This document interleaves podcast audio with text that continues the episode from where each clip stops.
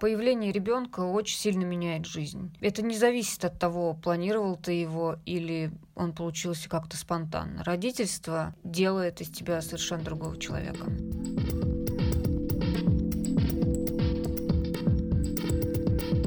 Привет, это наконец-то подкаст «Норм» выходит из отпуска. Меня зовут Настя Курганская. Меня зовут Даша Черкудинова, и мы поговорим сегодня про перемены, потому что норм на самом деле это подкаст про перемены. И мы хотим наше возвращение из отпуска, из да. сонного и прекрасного лета в да, новый хорошего. деловой год посвятить переменам в жизни людей, в жизнях разных людей. Мы собрали много комментариев, очень разных да, людей, абсолютно разные друзей, люди, наших знакомых и вообще незнакомых нам Вообще незнакомых людей. тоже, да. Совершенно прекрасные люди рассказали нам свои истории про перемены в самых широких смыслах, о том, как они меняли жизнь, меняли работы, меняли страны, меняли города. И, в общем-то, сегодня, наверное, хотелось бы, чтобы побольше говорили они, а мы будем говорить чуть меньше. Привет, меня зовут Даша Борисенко-Орловский. И до 7 июня прошлого года я жила в Москве, была приличным журналистом, главным редактором, всевозможным креативным директором. Жила в красивой съемной квартире на Тверской. А потом я взяла и переехала в Америку. С тех пор живу в Питтсбурге, штат Пенсильвания. Мой переезд в Америку сложился из истории, которую рассказывала моя тетя, которая, когда я была совсем ребенком, поступила в американскую аспирантуру и привозила нам в черные будни начала 90-х магниты на холодильник, кетчуп, и даже арахисовую пасту. Из всех книжек про Дикий Запад, индейцев, которые я постоянно читала ребенком. И единственной поездки в Штаты за полгода до того, как я приехала сюда навсегда. Меня позвал в Америку путешествовать по восточному побережью мой старый друг, с которым я познакомилась в 2008 во время учебы в Германии. Вместе с ним мы погуляли по Нью-Йорку, а потом проехали от Нью-Джерси до самой-самой южной точки континентальных штатов. Так она называется официально, хотя на самом деле это остров Ки-Вест. И я не могла забыть Луну на Ки-Весте, который так близко к экватору, потому что месяц там повернут на бок. И вся Америка показалась мне не просто другим континентом, мне казалось, будто я на Марсе. По дороге назад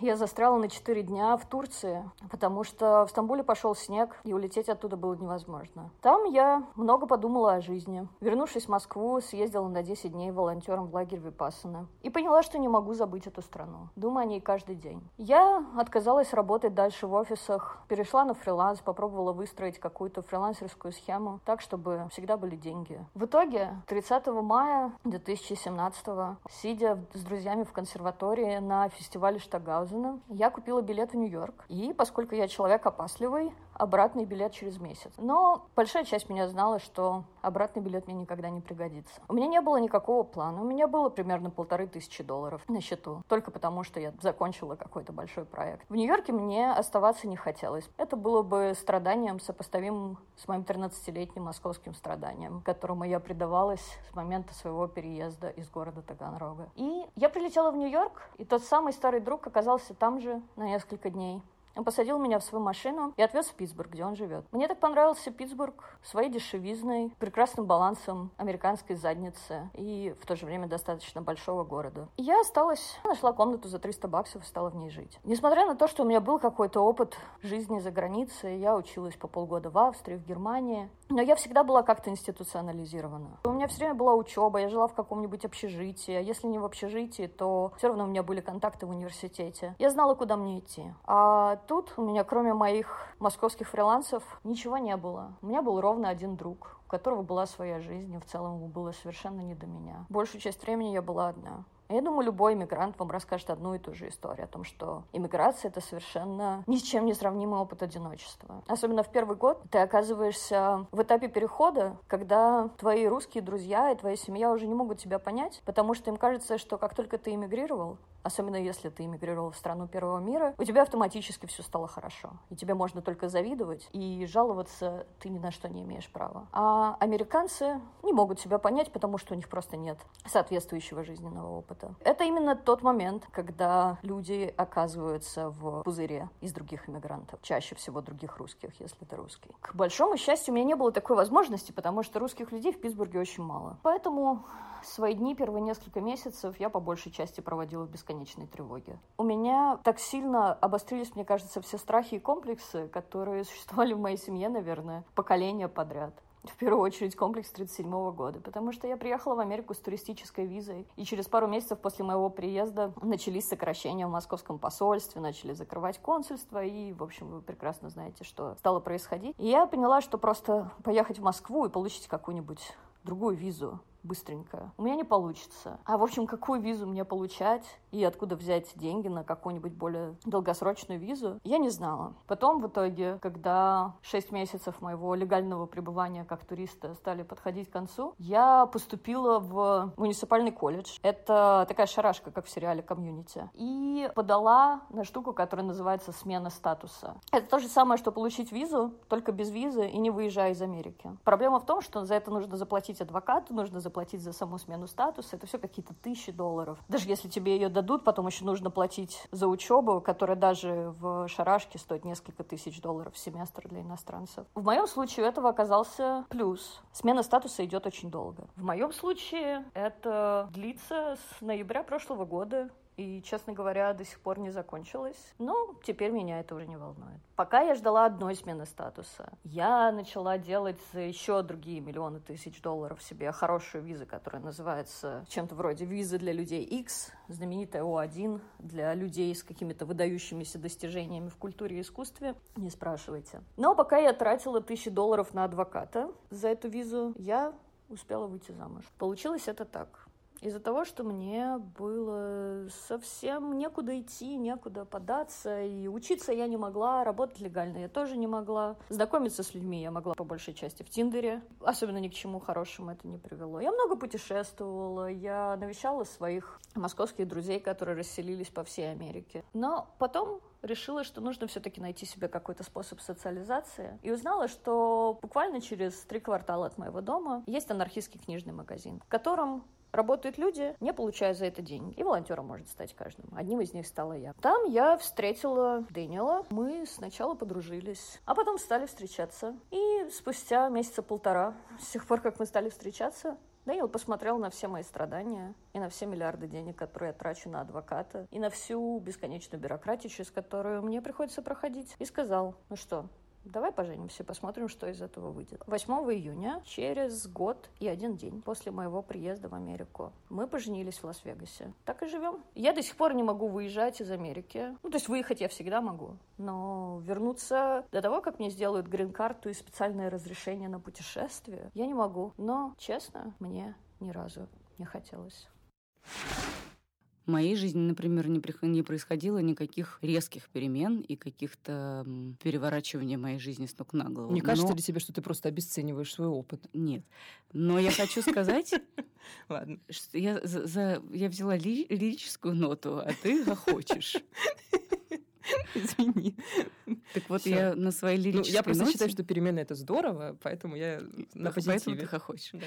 Так вот, на своей лирической ноте я хочу сказать вам, дорогие слушатели, что на самом деле перемены — это не только что-то очень глобальное, это не только переезд в другую страну без копейки денег, это не только бросание хорошей стабильной работы в офисе и открывание собственного дела без всяких перспектив. Это не только там продажа квартиры и отъезд на Бали. Почему я вам это говорю? Потому что я сама этого никогда не делала, и иногда меня грызет некий червячок, который говорит мне типа, Даш, ну ты слишком осторожный человек. Ты ничего не предпринимаешь для того, чтобы ничего безрассудного, ты не делаешь ничего такого угу.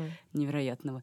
Но на самом деле у каждой своя нервная система, и у каждой своя степень дозволенного и своя степень удобного и комфортного, и у каждого свои отношения с переменами, потому что кто-то выходит замуж, и это большая перемена, кто-то разводится, и это чудовищная перемена. Кто-то меняет работу, пытаясь сделать это там 10 лет, там работает на одной работе 10 лет, не mm очень ее любит и решается, и вот наконец он ее бросает и уходит на другую. И, возможно, для кого-то это такой же стресс, как для кого-то другого уехать в другую страну страну. Поэтому меняйте свою жизнь, меняйте себя, но если вы не можете найти сейчас в себе внутренних ресурсов, не расстраивайтесь и не ругайте себя. Вот. Настя, а ты что, менял свою жизнь? Расскажи. Да, я как раз э, буду тебя оппонировать э, в том смысле, что я очень люблю перемены. Мне кажется, что перемены, понятно, бывают разные. Бывают перемены, которые ты совершенно не заказываешь в своей жизни, они просто сваливаются на тебя. Как правило, это не очень приятные перемены. Ну, например, когда тебя вдруг увольняют с работы и сокращают. Это перемена, которая приходит в твою жизнь не по заказу. Ну, какие-то штуки в личной жизни тоже часто случаются супер неожиданно и внезапно. А бывают перемены, к которым ты либо долго готовишься, ты долго хочешь изменить свою жизнь, вот посредством, например, эмиграции. И что ты делала? Как ты посредством события? Подожди, ты уже мне не даешь договорить. Я, у меня сейчас долгий спич, который закончится панчем. В общем, бывает такое. А бывают перемены, которые ты инициируешь сам, хотя, в общем-то, они не напрашиваются. И вот э, я как раз очень люблю третий вид перемен, перемены, которые ты сам инициируешь. Когда ты, например, просто, скажем, переезжаешь в другую квартиру не потому, что у тебя попросил это сделать хозяин, а потому что, ну, тебе просто захотелось пожить в другом районе.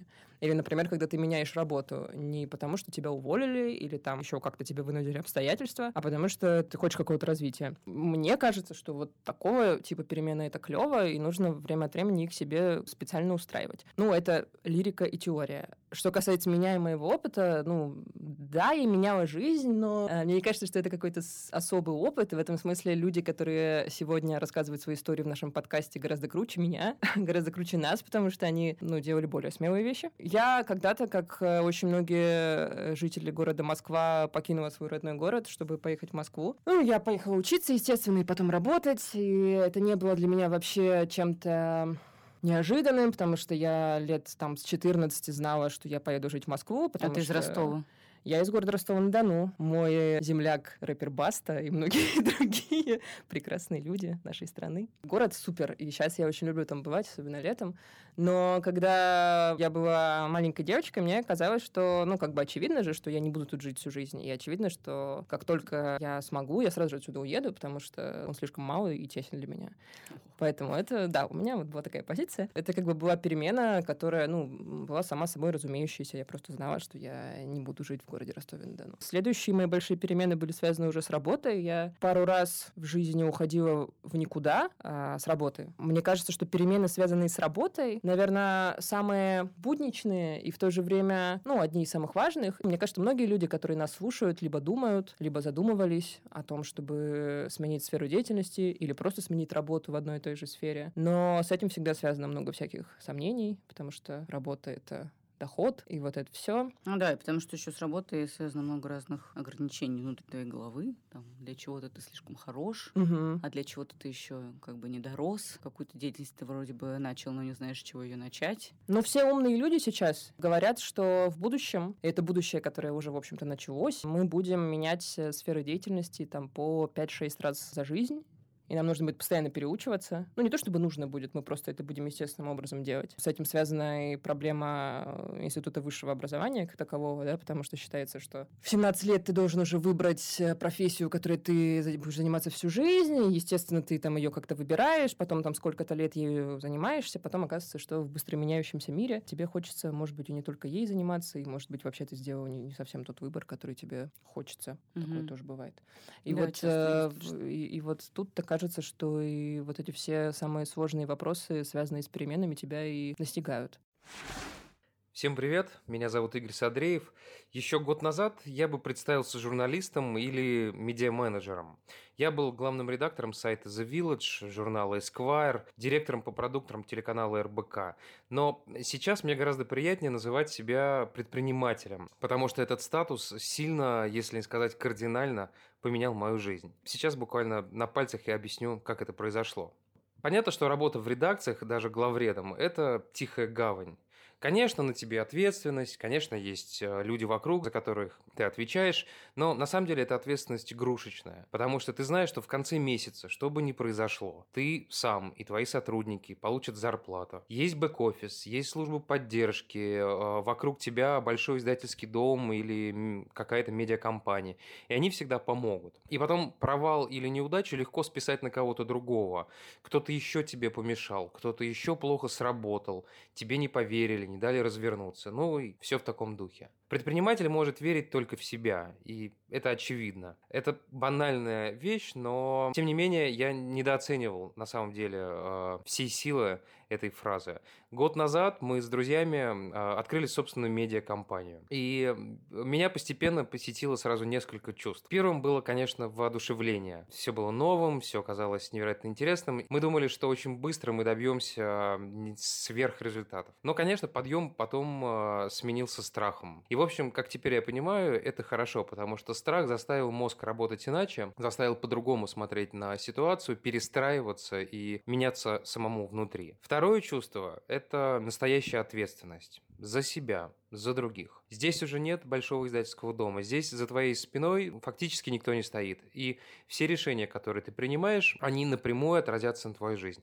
В конце концов, если в этом месяце ты будешь работать хорошо, значит, ты получишь зарплату. А если плохо, то не получишь. И это как раз связано с третьим чувством, которое меня тогда посетило. Все зависит только от тебя. Никто не украдет твой успех это хорошо. Но и списать неудачи тоже не на кого. Здесь, в этой игре, ты можешь рассчитывать только на себя. Ну, в моем случае, конечно, и на ребят, с которыми мы вместе эту компанию открыли. Да, я знаю, как банально звучат эти вещи. Это азбука предпринимателей, и все, конечно, об этом говорят. Поэтому, на самом деле, самое важное, что случилось со мной за последний год, это не столько перестройка мозгов в смысле работы, сколько перестройка мозгов э, вообще в жизни. Потому что ты начинаешь жить по новым правилам. По крайней мере, это случилось со мной. И эти новые правила очень сильно меняют тебя самого. Я помню, что каждый Новый год я составлял список резолюций. Обещал себе что-то сделать, обещал себе что-то поменять. И каждый год каждый следующий год. Я открывал этот список, чтобы убедиться, что не выполнил ничего, буквально ни одного пункта. Так продолжалось из года в год. Но за последний год я сделал много вещей, которые в, в разное время были у меня в этих списках. С одной стороны, я научился рано вставать. Еще год назад я был уверен, что просто не могу физически просыпаться раньше 9 или 10 утра. Сейчас э, я встаю легко, в 7 и в 8, и у меня еще остается много времени на себя перед тем, как я пойду на работу. Я за последний год полюбил спорт. И для меня это, в общем, больная тема, потому что я его именно что полюбил. Я не заставлял себя, не уговаривал. Я э, понял, что это часть моей жизни, и э, это очень круто. Теперь я бегаю по утрам, как раз когда рано встаю, два-три раза в неделю в среднем. Скоро впервые пробегу свой марафон. Ну, правда, это будут э, всего 10 километров, но все-таки это уже большой шаг вперед. Я вообще стал больше следить за собой, за своим телом, замечать то, что я ем, как я себя чувствую, что в моем теле происходит. Это очень новое было для меня ощущение, очень непривычное на самом деле. Ну и в конце концов я просто похудел на 20 килограмм и стал чувствовать себя прекрасно. Мне кажется, что я научился управляться со своим временем, по крайней мере, лучше, чем это было до. Научился выстраивать баланс между работой и личной жизнью, а с этим у меня всегда были проблемы. Теперь, в общем, у меня хватает времени и на то, и на другое, и на третье, и на хобби, и на спорт, и даже еще, чтобы преподавать. Я стал куратором профиля медиа-дизайн в школе дизайна Вышки. И, наконец, у меня появились желания и мечты. Теперь их даже слишком много. Я хочу выучить немецкий, я хочу встать на лонгборд, я хочу получить э, мотоправа и купить себе мотоцикл. Я так много всего хочу, что теперь мне приходится а, свои мечты засовывать в эти списки, чтобы просто идти к ним постепенно и последовательно, а не хотеть всего сразу. Но, по крайней мере, я точно знаю, что в этом году в моем новогоднем списке обещаний самому себе впервые появятся галочки. Впервые я отмечу что-то, что я выполнил. И, как ни странно, это связано, мне кажется, с тем, что я стал а, предпринимателем и по-другому совершенно посмотрел и на свою работу, и на свою жизнь. Я, кстати, очень переживала всегда, что я с детства хотела быть журналистом. Угу. Я выучилась на журналиста. Я стала так. журналистом. Что дальше будет? И вот я журналист уже лет 10, даже больше. И однажды я даже сказала своей маме, типа, прям недавно это было, говорю, типа, ну что я никак не могу решить, кем стать, когда я вырасту. Ага. Она мне сказала, Даша, ты на своем месте. И мне это так успокоило, я вдруг подумала, ну, наверное, это действительно не обязательно метаться вот так вот всю жизнь, и там учиться в каком-то институте, который тебе постыл, или работать на работе, которая тебе отвратительна действительно, и там только к годам к 30-35 определиться и, и найти свое дело в своей жизни. Можно, наверное, как-то действительно с самого начала понять, кто ты такой, и быть этим человеком. Ну, я завидую таким людям. А ты считаешь, Правда? как бы тебе кажется, что ты нашла свое призвание уже? Или... Не, ну мне нравится, ну как бы мне все нравится, но просто иногда я думаю, что это как-то не, не классно. Классно метаться, классно быть таким типа, о. Ну, я думаю, что в какой-то степени, безусловно, это классно. Просто потому, что ты получаешь больше опыта. Ну, а я тоже нормально опыта получаю, знаешь. Даш, ну я не хотела тебя обидеть. Извини. Я, я вот, в общем, не закончила свой спич в связи с тем, что за последние пару лет я получила дважды опыт ухода с разных работ в никуда. Как бы, что такое уход в никуда? Это когда ты, либо тебя увольняют, либо ты увольняешься и, и начинаешь искать работу. В это время у тебя нет никакого дохода, ничего нет, ты просто такой, ну, то есть ты не подсуетился никак, там, не, по, по собеседованиям не походил, и ты начинаешь, значит, искать, не имея никакого парашюта. И это, конечно, опыт стрессовые, и это тот самый опыт, который обычно пугает людей, которые хотят сменить работу или которые, которым надоела их работа, да, которые хотят что-то с этим сделать. Так вот, это действительно местами страшно, это действительно местами стрессово, и это нифига не отдых, хотя обычно ты какое-то время вот проводишь без работы, ты как бы физически отдыхаешь, но вообще это вообще не так, потому что очень много стресса. Но при этом это супер клево, и это один из самых лучших опытов, которые я получала в жизни. Ну, я как бы просто вот адепт идеи, что любой опыт это классно. У меня, кстати, тоже был такой опыт, когда я ушла в никуда. Я с тобой согласна, что это не особо отдых, потому что я, конечно, запланировал себе, что я там посещу угу. 10 тысяч картинных галерей. Конечно. Спектаклей и посмотрю все кинофильмы, которые я откладывала. Спать там будешь до, до Ничего часов. подобного, да. Я спала до двух часов, потом до четырех часов слонялась, потом, угу. в общем, опять ложилась спать. Ну и, в общем, это был какой-то период довольно тягостный потому что ты еще как бы получаешь какие-то предложения, но они тебе не нравятся, или ты ходишь на какие-то собеседования, и тебя там как-то не так встречают, как ты хотел бы. Mm-hmm. И в итоге я, ну, как бы я искала некую определенную работу, нашла какую-то совершенно другую. Я в ЛАМ устроилась тогда работать, в Лукат Медиа. Mm-hmm. Ну, мне кажется, хороший был. Да, да, хороший, но просто этап. как бы я переживала, потому что я-то метила, допустим, журнал Forbes. Ага. Потому что мне хотелось быть э, типа спецхором, который ездит по Руси и пишет про кряжестых мужиков, ну, как они бы. сделали свой бизнес-он. Вот. Вот. Но а устроилась я к хипстерам, которых, ну, как бы в среде тех журналистов, к которым я была раньше, к ним относились Презирали. как бы... Не, ну, не, ну, как бы так немножечко скептически относились, mm что, типа, ну, вот мы здесь умеем заходить в базы данных mm различные, Spark. Да. И, и отличаем, извиняюсь, а выручку от еды. А эти вообще что это такое? Ну, это реально оказалось прям лучшим вариантом для меня в тот момент. Это жизнь непредсказуема. Передаю привет, пользуясь случаем. Алексей Аметова и Василий Исманов. Алексей, если вы нас слушаете, привет вам. Ну... Вырежем э... это потом, да? Нет, почему?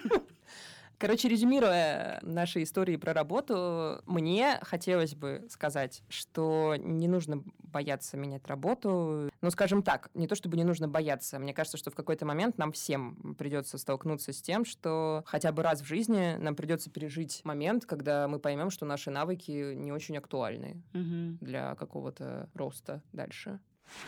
Привет, меня зовут Дима Веснин, я геймдизайнер. И мне нравится, что мы сейчас говорим о том, как поменять свою жизнь, а не о том, как начать новую жизнь с нуля. Потому что я верю, что никто из нас не начинает ничего с пустого листа. Всегда есть какой-то опыт, который мы берем с собой в новое место. Есть сделанные выводы, есть что мы понимаем про прошлую сферу, что обязательно пригодится в новой. И в прошлом году я сменил роль корпоративного разработчика технических тренингов на роль геймдизайнера. Со стороны это выглядело как большой жизненный поворот. Но на деле реально, ну, типа, две трети моих навыков, может быть, больше пришли из предыдущей работы и всех других дел, которыми я любил заниматься раньше. В итоге это делает меня профессионалом с опытом, которого в этой сфере нет ни у кого другого. И я верю, что работает намного больше, чем одно занятие, которое ты повторяешь каждый день и целая куча микропрофессий, из которых складывается вот эта твоя большая сияющая профессия.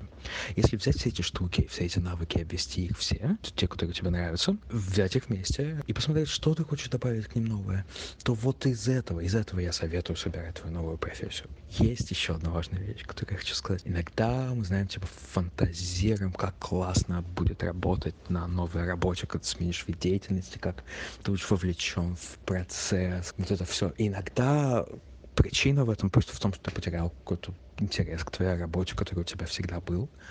И иногда достаточно просто сходить в отпуск и вернуться оттуда и опять начать слушать людей, опять влекать в процесс. Может быть, все это есть, может быть, тебе реально не, поменять жизнь, а поменять просто отношение к тому, как ты вовлечен в нее.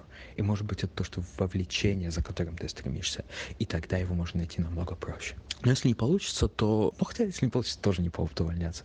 Потому что по моему опыту намного проще продолжать это делать и входить на собеседование, не боясь потерять типа жилье, остаться без еды и в худшем случае согласиться на какую-то работу и поменять свою жизнь на то, что тебя не очень-то устраивает, просто потому что это тот вариант, который остался, и что-то уже кажется пора. Вот, что еще, что еще? Соберите базу своих любимых навыков.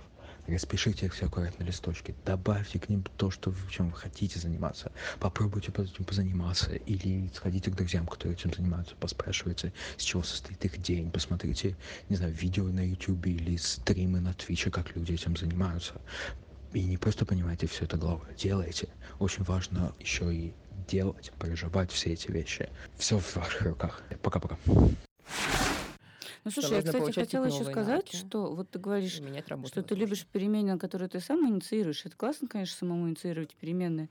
Хочешь натоксичить сейчас на меня? Нет, почему?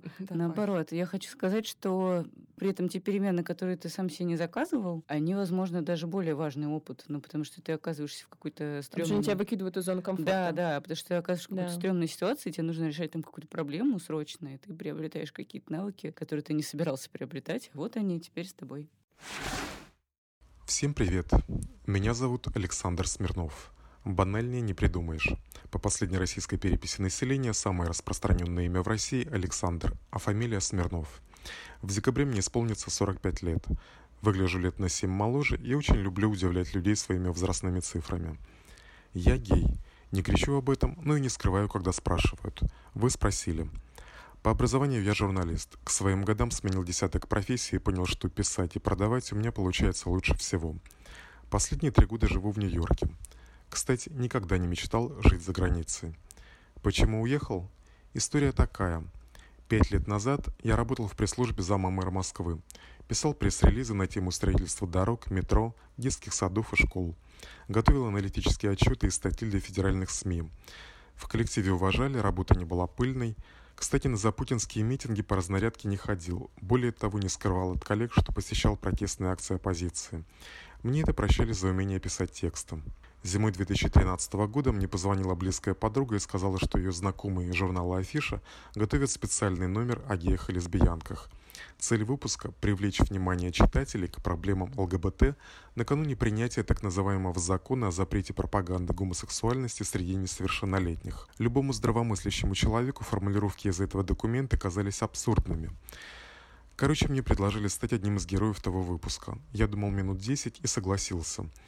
Многим позже начал воспринимать это решение в качестве некоего акта самоубийства. Я осознавал последствия. Почти осознавал. Но мне было все равно. Тогда в моей личной жизни происходил такой бардак, что, видимо, подсознательно хотелось переключиться с одних ярких эмоций на другие. Я дал согласие на то, чтобы в текст афиши была включена моя реальная фотография, и, разумеется, было указано мое место работы. Как говорила Мадонна лет 30 назад, если делать скандал, то громкий. В том знаковом выпуске я рассказал о том, с какими проблемами сталкиваются геи в России. Рассказал об убийстве приятеля, о том, как по счастливой случайности сам выжил после нападения.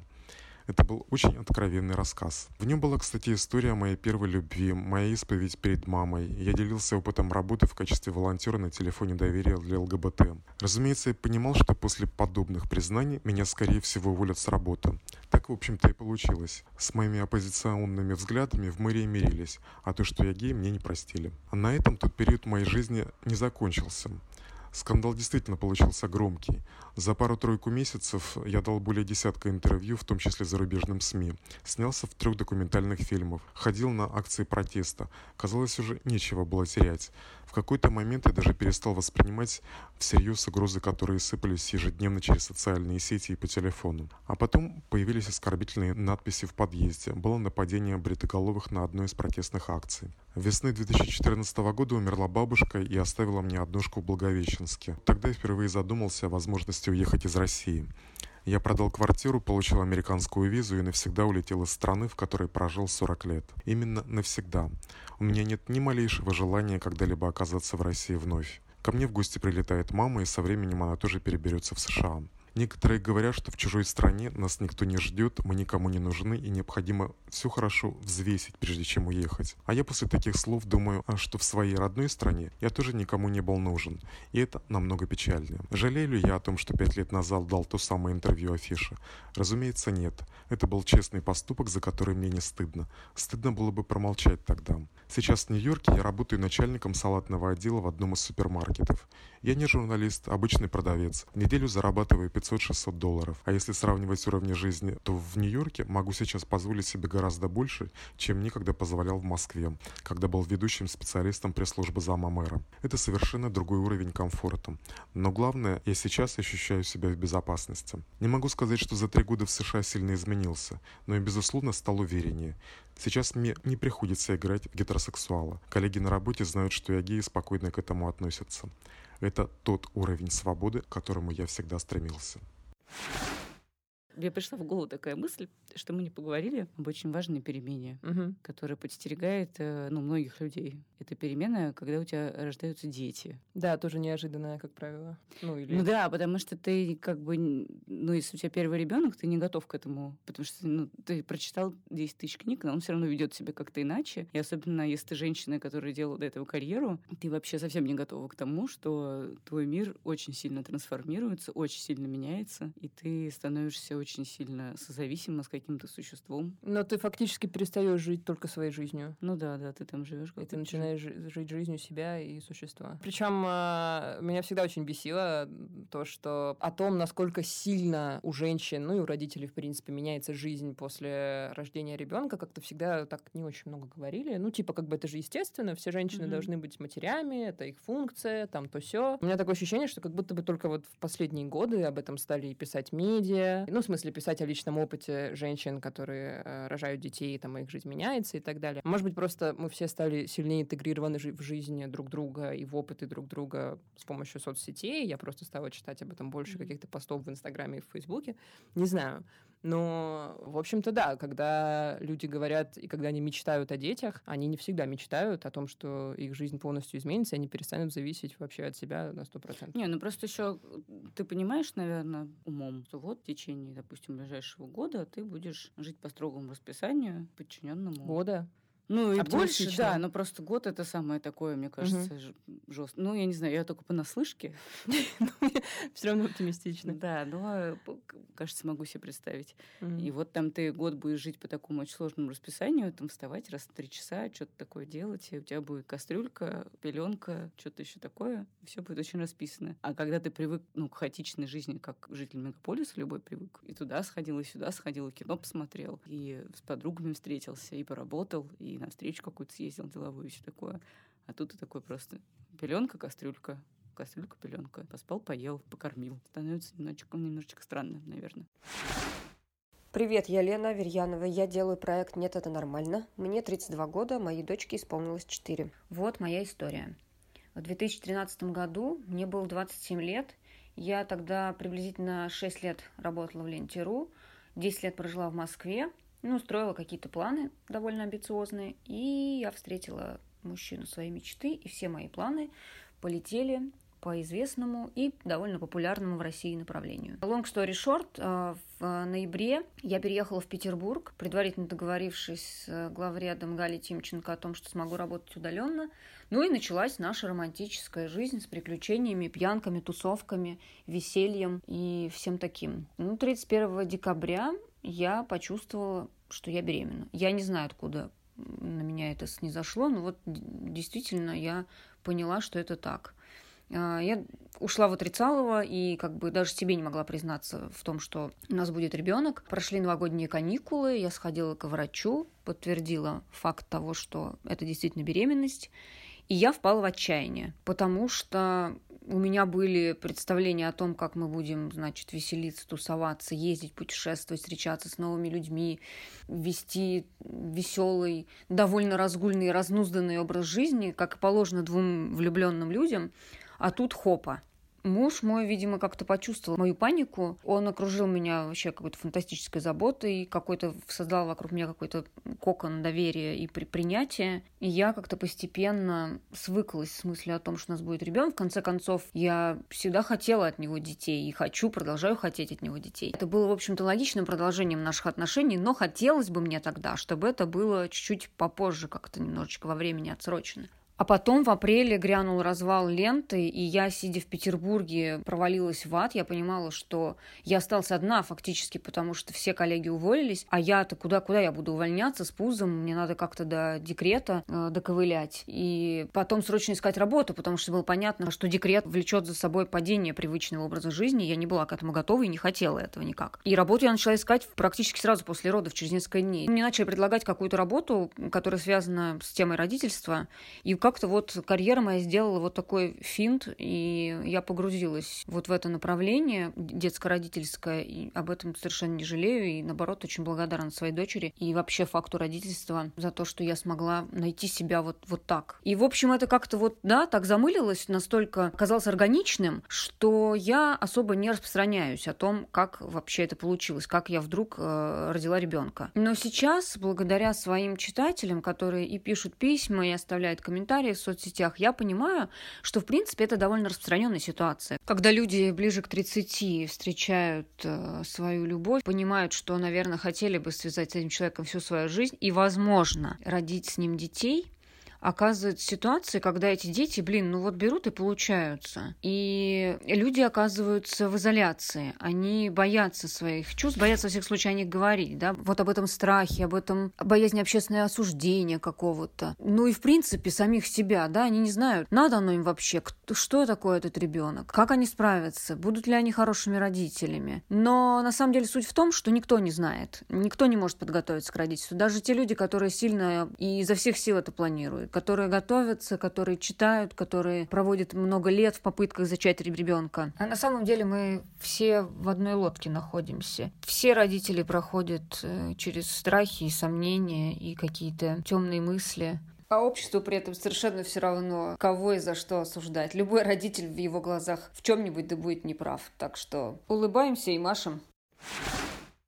Ну ладно, в общем, резюмируя, мы хотим сказать, что даже если вы не, не совершали никаких безрассудных поступков, не уезжали в Зимбабве, не разругивались э, с вашими родными и близкими вдрызг не уходили из дома и так далее, все равно ваша жизнь наверняка подстерегала очень много различных перемен и проблем, а я думаю, связанных что надо с этим. из дома уходить и в Зимбабве ездить. Мне бы очень хотелось, честно говоря. Вообще, я очень надеюсь, что в жизни я смогу еще побыть и вот э, такой роли. Нет, такой, подожди, это можно, но это не обязательно. Вот я к чему веду. Ну, лучше все-таки попробовать. Ну, не знаю, зачем? Зачем разругиваться с родными и близкими так, чтобы не общаться с ними годами потом? Не, ну если как в смысле, ну, как бы, если ты так ставишь, если ты так формулируешь э, проблему, значит, это не проблема для тебя. Понятно, что никому не хочется разругиваться с близкими, но если ты мечтаешь, допустим, переехать в другую страну, и вот у тебя есть эта мечта переехать в другую страну, и тебе кажется, что ты будешь на своем месте, и ты там заживешь совсем другой жизнью с одной mm-hmm. стороны, а с другой стороны у тебя есть близкие, с которыми тебе нужно для этого разругаться, чтобы это сделать, ну, разругайся с близкими, ну ничего, ну помиришься. Близкие, в конце концов, на то и близкие, чтобы тебя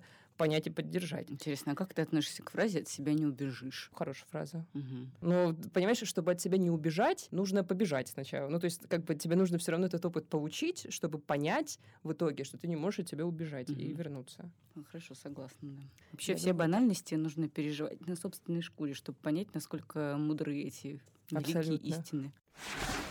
Привет, я Таня Бортник. Я искусствовед, лектор и преподаватель в музее «Гараж», а также совладелец бренда авторских ювелирных украшений IOU. Привет, а я Александр Гришина. Я совладелец и ведущий дизайнер бренда IOU. Мы обе с юного возраста начали работать в видеопродакшене, занимались производством рекламных роликов, фильмов, сериалов, анимационных проектов и так далее. Да, мы обе были исполнительными продюсерами. У нас очень сходный опыт упорного и успешного карьерного роста с низких ассистентских позиций до производства крупных проектов и последующего увольнения из этого веселого и хлебного рая. Со стороны кажется, что съемки – это очень веселая жизнь, и опыт показывает, ровно так оно и есть. Я вот боевое крещение прошла на постпродакшене фильма, а потом сериала «Адмирал» про Колчака. И с тех пор пряталась в сугробе в горах Казахстана, спасала съемочную технику от стремительного прилива в Малайзии, каталась на автовышке по заброшенным заводам Лиссабона. И что и говорить, все это дает финансовую независимость, а это упоительное чувство. И тем не менее, мы обе параллельно занимались чем-то еще – Я с нуля, сначала в формате хобби и курсов для начинающих, а потом на все более и более профессиональном уровне изучала ювелирное мастерство. И на сегодня мы уже два года существуем как бренд и сотрудничали с неделей моды в Тбилиси, с BMW, с Jaguar Land Rover. Мы продаемся в корнерах в Москве и через Инстаграм. Расставаться с постоянным финансовым ресурсом в виде рекламного производства было непросто, но в какой-то момент совершенно перестало хватать времени. Представьте себе, здесь я окунаю титан в ванной с электролитом, чтобы поэкспериментировать с возможностью его окрашивания, а в этот момент звонит коллега из рекламного агентства с чем-нибудь срочным. Например, нужно увеличить титр на десятой версии такого-то ролика. И мне приходится бросать титаны, перчатки и идти проверять технические требования к титрам и параллельно проверять, где кто из исполнителей в доступе или монтажер. Да, расставаться было грустно, и не только из-за денег. Вся эта атмосфера пожизненного студенчества дорогого стоит. Но мы обе поняли, что хотим делать что-то, позволяющее раскрыть не только свой административно-переговорный ресурс, но также творческий и научный. Я параллельно с работой получила искусствоведческое образование, казалось бы, совершенно оторванное от жизни. Но в итоге, после работы в художественной школе Лулати, в билингвальной школе в Лондоне, я оказалась в гараже, читающей курсы по современному искусству взрослым, детям, подросткам, группам 55+, и вообще всем, кто готов меня слушать. Мне за это к тому же и платят. Просто потрясающе. Я бесплатно готова разговаривать. И все эти навыки сорганизовать все, что угодно, это из продакшена. Технически очень высокий уровень ювелирного мастерства, это из моего долгого обучения. Широкая насмотренность и понимание современного дизайна визуального искусства, это от Таниного искусствоведения. Вместе позволили нам создать очень междисциплинарный и волнующий проект. В финансовом плане нет. Не всегда мы чувствуем, что это было выгодное решение. Но ощущение собственной реализации – это одно из самых дорогих ощущений в жизни. Рассматриваем ли мы вариант вернуться обратно? Я не очень категорична, и временами беру какие-то проекты на фриланс, если есть время. Но окончательно подсесть снова на эту деятельность нет, я очень постараюсь этого избежать. Хочется на работе отдыхать и получать удовольствие, как сейчас. Я почти не занимаюсь рекламой уже 4 года.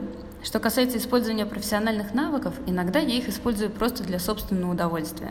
Прошлым летом мы, например, предложили Оксимирону снять для него клип, а он взял и согласился. Так родился клип «Машина прогресса». Вообще, мой единственный вывод – это что любое знание, любой опыт полезен. Поэтому можно смело увлекаться всем, что увлекает, от микробиологии до сольфеджио, и оно обязательно пригодится. А я знаешь, в чем тебя хотела спросить? Вот у нас сегодня в подкасте много рассказывают истории про эмиграцию. Угу. И про переезды. Ты хочешь переехать в другую страну? Хотела ли ты когда-нибудь этого?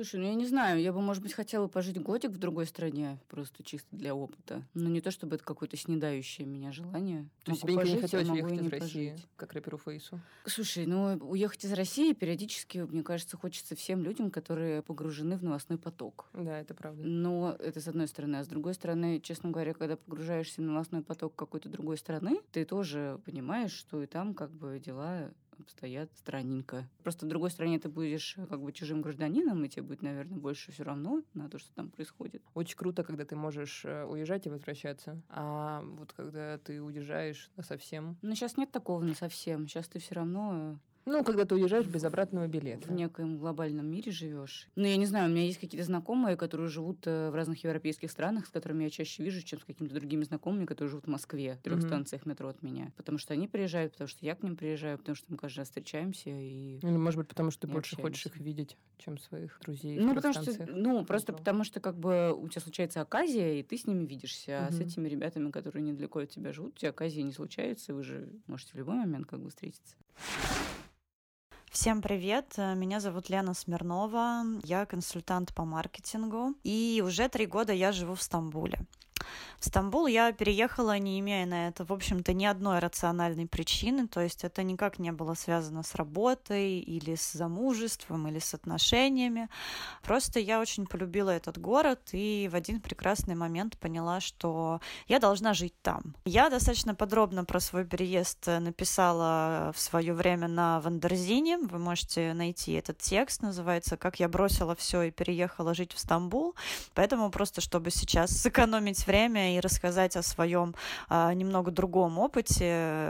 Я не буду подробно останавливаться на периоде вот самого своего переезда и того, как я пришла к этому решению. Лучше, наверное, я коротко расскажу о тех своих выводах, да, которые я сделала за эти три года. Выводы мои обычно людей удивляют, потому что, в общем-то, наверное, людям сложно понять, что э, твоя безграничная любовь к городу, твоя безграничная любовь к чужой стране, твои достаточно восторженные рассказы, твоя увлеченность и вот весь вот этот вот позитивный фон, они совершенно не отменяют того, что находясь а, за границей, находясь в чужой среде, культурной там, и социальной, ты, в общем-то, на самом деле каждый день сталкиваешься с огромным количеством проблем и организационных сложностей. Если ты действительно хочешь адаптироваться в другой стране, то, в общем, ты должен достаточно много на себя брать, и ты должен быть достаточно хорошим менеджером, планировщиком а, и вообще просто-напросто осознанным человеком, потому что когда ты живешь в привычной среде, то эта привычная среда, она как, знаете, соленое море. Она тебя держит, даже если ты, в общем-то, не, не очень хорошо умеешь плавать. Это поддержка твоих друзей, твоих близких, это просто понятная речь вокруг тебя. Начнем с малого. Но когда ты находишься в другой стране, ничего этого нет. И нет вот этой воды, нет этой среды, которая тебя держит. Самое главное действительно понимать при переезде, действительно ли ты любишь ту страну, куда ты переезжаешь, действительно ли тебе интересна она, действительно ли ты хочешь там находиться, потому что для переезда, как мне кажется, не очень достаточно постотпускного чувства из серии «Боже, там было так хорошо, я хотел бы туда вернуться». Нет, это такое чувство, в общем-то, краткосрочное. Моя история достаточно э, счастливая, и я ни о чем ни разу не жалела в своем переезде, наверное, ровно потому, что я всегда понимала, что я реально безумно люблю Стамбул, и я безумно люблю Турцию. Мне нравится этот язык, мне нравятся а, разные города, мне нравится природа, мне нравится музыка, нравится еда, все, все, все, все, все. И поэтому у меня было огромное желание все это впитывать в себя, узнавать, э, сталкиваться с какими-то новыми незнакомыми штуками.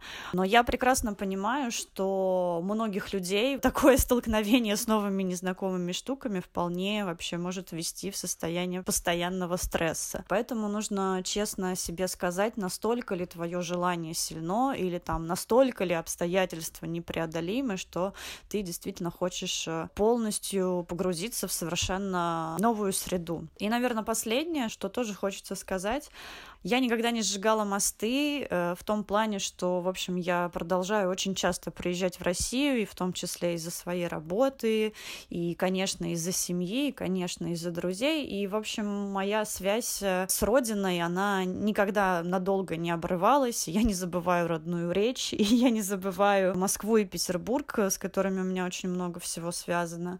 Не забываю своих друзей. И, в общем, да, иногда мне бывает тяжеловато мотаться туда-обратно, но тем не менее я понимаю, что вот эти мои поездки, они дают мне важное чувство того, что я ничего в своей жизни не потеряла, а поменяв одно место на другое только приобрела. Поэтому спустя три года своей жизни в Стамбуле я думаю, что я могу с полной ответственностью заявить, что я очень счастлива, и я действительно считаю, что мой переезд был, наверное, самым-самым лучшим и самым важным в моей жизни